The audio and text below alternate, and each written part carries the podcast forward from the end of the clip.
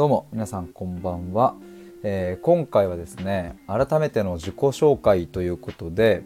あのちょくちょくこの自己紹介収録をするんですけれどもあの、まあ、久しぶりにそしてまあここ最近ですねあのフォローしてくださった方も、えー、いらっしゃるのでちょっとまあ改めて僕がどんなやつなのかっていうのを話したいと思います。今までフォローしてくださっていた方もですね、まあ、もしかしたらあの今日話す話が初耳っていうこともあるかもしれないので、えー、もしよかったら最後まで聞いてもらえると嬉しいです。えー、っとですねあの僕自分のあのウェブサイトがあってでそこにプロフィールページを作っているのででそのリンクちょっとあの概要欄に置いとくのでもしよかったらそっちも覗いてみていただきたいんですけれどもまあ、まず何歳かっていうとですね僕は95年生まれの27歳です。8月21日ハニーの日というあの誕生日です。で千葉県出身でですねあの、まあ、今も千葉に住んでるんですけれどもえっ、ー、とまあ学校も千葉に行ってて高校もずっと千葉県内でしたね。で、えー、と僕兄貴と弟がいるんですが、まあ、兄貴が5個上でで弟が6個下で上と下が11歳差のちょうどど真ん中にいるっていうやつですね。でそんな兄貴が5個上の兄貴がですね小学校確か3年生くらいの時に、えー、と野球を始めたんですよ。でだから僕当時多分幼稚園の年中とかくらい。でまあ兄貴が少年野球チームに入ってでまあ毎週末は野球の練習だったので、まあ、僕もですね父親と母親に連れられて、まあ、兄貴の練習の,、まあ、あのグラウンドに行ってでなんか僕は遊具でキャキャ遊んでいてあの他にもそのチームの例えば兄貴の同級生の弟とか妹とかが遊びに来てたりしてなんかそういう子たちと一緒に僕はキャキャ遊んでたんですけれどもちょうど年長が終わる頃幼稚園が終わりに差し掛かった頃ぐらいに、まあ、僕もいつものようにグラウンドに行っていたら「あのヒデちょっとこれボール投げてみ?」とか「ちょっと打ってみ?」みたいなのをあの父親がねコーチお父さんコーチ的な感じでやってたのでなんかちょっと混ざってやったんですよね。まあ、そしたらさその父兄の皆さんがもうキャーキャーもううまい上手ってまあそれはそうですよねその5歳ぐらいの子が一生懸命やってるので、まあ、褒めるわけじゃないですかみんな。もうそしたら僕ももうすんごい嬉しくなっちゃってやった褒められるみたいな。でまあそんな感じで野球楽しいみたいになって僕も小1に上がるもう直前くらいに少年野球チームに入ったっていう感じですね。でそこから小学校6年間と野球をやり、えー、中学でも、えー、3年間野球をやりで高校も本気で甲子園を目指すような高校で野球をやりえー、そして大学に、え、上がってからも、えー、サークルですけども野球やったので合計16年かな？66うん16年ですね。ぐらい野球をやっておりました。あのまあ今振り返ってみれば結構長くやったなと思うんですけれどもあの、まあ、特に高校野球が一番結構地獄なような感じで、えー、いろいろ大変だったなと思うあの練習も過酷だしまあ人間関係もなかなか大変だったしみたいな、まあ、そういうのはあったなっていう感じですかね。で高校卒業してですね僕は1年間浪人をして、えー、立教大学に入りましてですねまあそこで、えー、と最初は僕はあの学校の先生になりたいなと思ってて、えー、大学1年の春学期から教職を取ってたんですよ法学部だったんですけどもあの法学部の勉強とはまた別に教職を取ってたんですがでもあの春学期の時点でですね教職の授業を受けている時点でなんかこれちげえなみたいになってなんか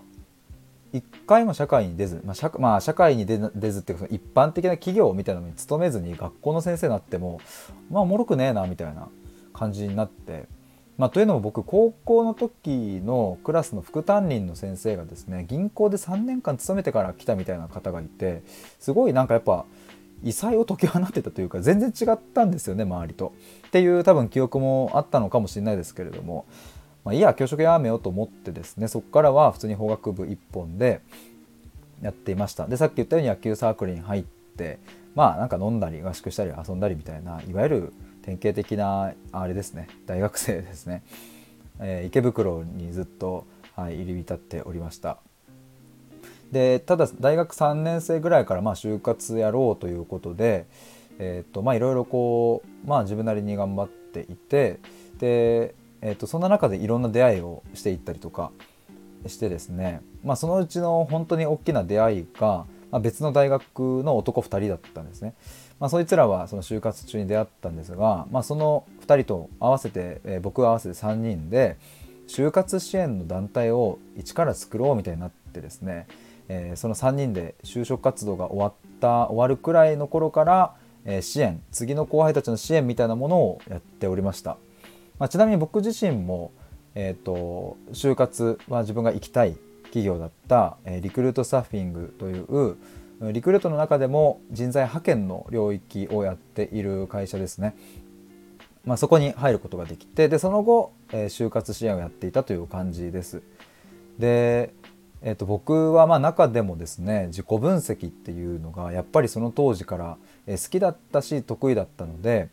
えー、後輩の就活生もうほんと多分40人ぐらいはやりましたし毎回45時間とか、まあ、23回やるような、後輩もいたので、まあ、合計すると200時間以上は結構やってたなと思います卒業までに。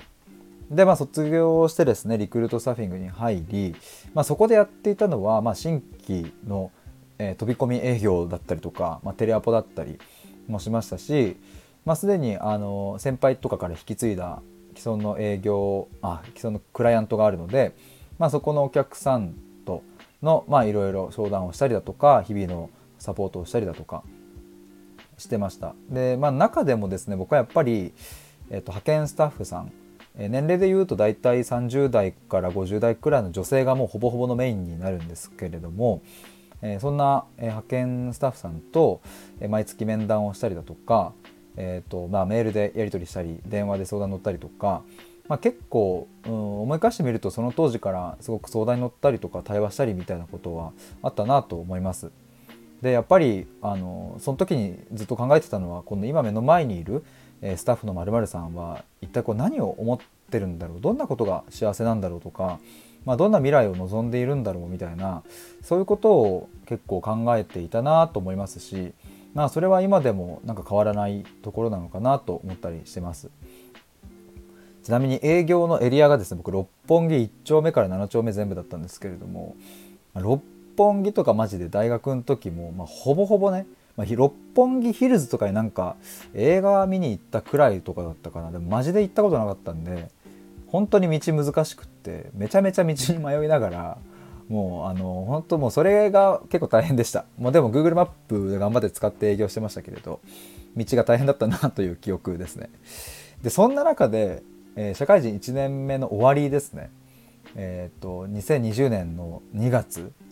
に母親が余命1年の末期がんの宣告を受けて膵臓がんだったんですけれどもだからちょうど社会人2年目に上がる直前ですね。でまああの僕今まで幸いにもですね身内が亡くなった経験って僕が生まれてから物心ついてからはなくってだからこうまあおそらく最初にね僕が生きてる間に最初にこう亡くなるのはきっとあのおばあちゃんはあのずっと僕幼少期から一緒に住んでるのでそのおばあちゃんなんだろうなっていうことをなんとなく想像していたらまさかのそのおばあちゃんの娘、まあ、僕の母親だったっていうマジかっていう感じだったんですけどまあだから結局ですね今はもうあの亡くなっているのでその母方のおばあちゃんはですね先にこう娘を亡くしてしまったということにはなるんですがまあまああの母親が社会人1年目でがんになってからですね亡くなるまでの期間でまあ本当に今までの僕の価値観も全部ガラガラ崩壊していったしうん崩壊したからこそ新しく僕の中で生まれた、まあ、世界の捉え方見方価値観っていうものが生まれていったし、まあ、ここの辺りの話は話し出すと止まらなくなっちゃうので、まあ、ぜひまたライブとかでも聞いていただけたらなと思うんですけれども、まあ、母親との経験がやっぱり今僕が発信しているすごくベースにはなっていますしまああの身近で生きること死ぬことっていうのをすごく痛感させてもらったので、まあ、それがこう僕の今のあの考えることの、うん、ベースにやっぱりなってるなと思います。で母親ががんになってからですね僕は毎週の土日のどちらかで、えー、2時間3時間多い時には本当に4時間とか、え、母親と2人きりで対話をするという時間を僕から提案して取ってたんですね。まあそれを約1年ぐらい続けていたので、まあ、なかなかの回数になったわけですが、まあ、最初はねあの母親と2人きりで話すって、まあ、正直恥ずかしいなとかもあったんですけれどまあでも1年後に死んでしまうっていうやっぱそこの気持ちからですねまあなんとか1年間は、うん、幸せに暮らしていけたらいいなみたいなのが、まあ、あって恥ずかしさを超えてですねなんか母親の力になれないかなみたいなので毎週毎週話を聞いてました。でまあそうすると母親はですねもともとこう自分らしさとか自分のやりたいことなんてまあ二の次のタイプだったんですけどもまあそんな母親が少しずつ自分のやりたいことしたいこと心が望むことをやっていって、えー、最初はですねどうせ1年で死ぬんだから今更新しい洋服なんてもう買えないっていうことも言っていたのが今欲しいから買ってみようとか今食べたいから食べようとか今あそこに行きたいから行ってみようというふうな考え方にこう変わっていってえみたいなそんなところも見せてもらったなとでまあ最後にはとっても幸せに人生を終えられてですね、まあ、この辺りの話もちょくちょくしているんですが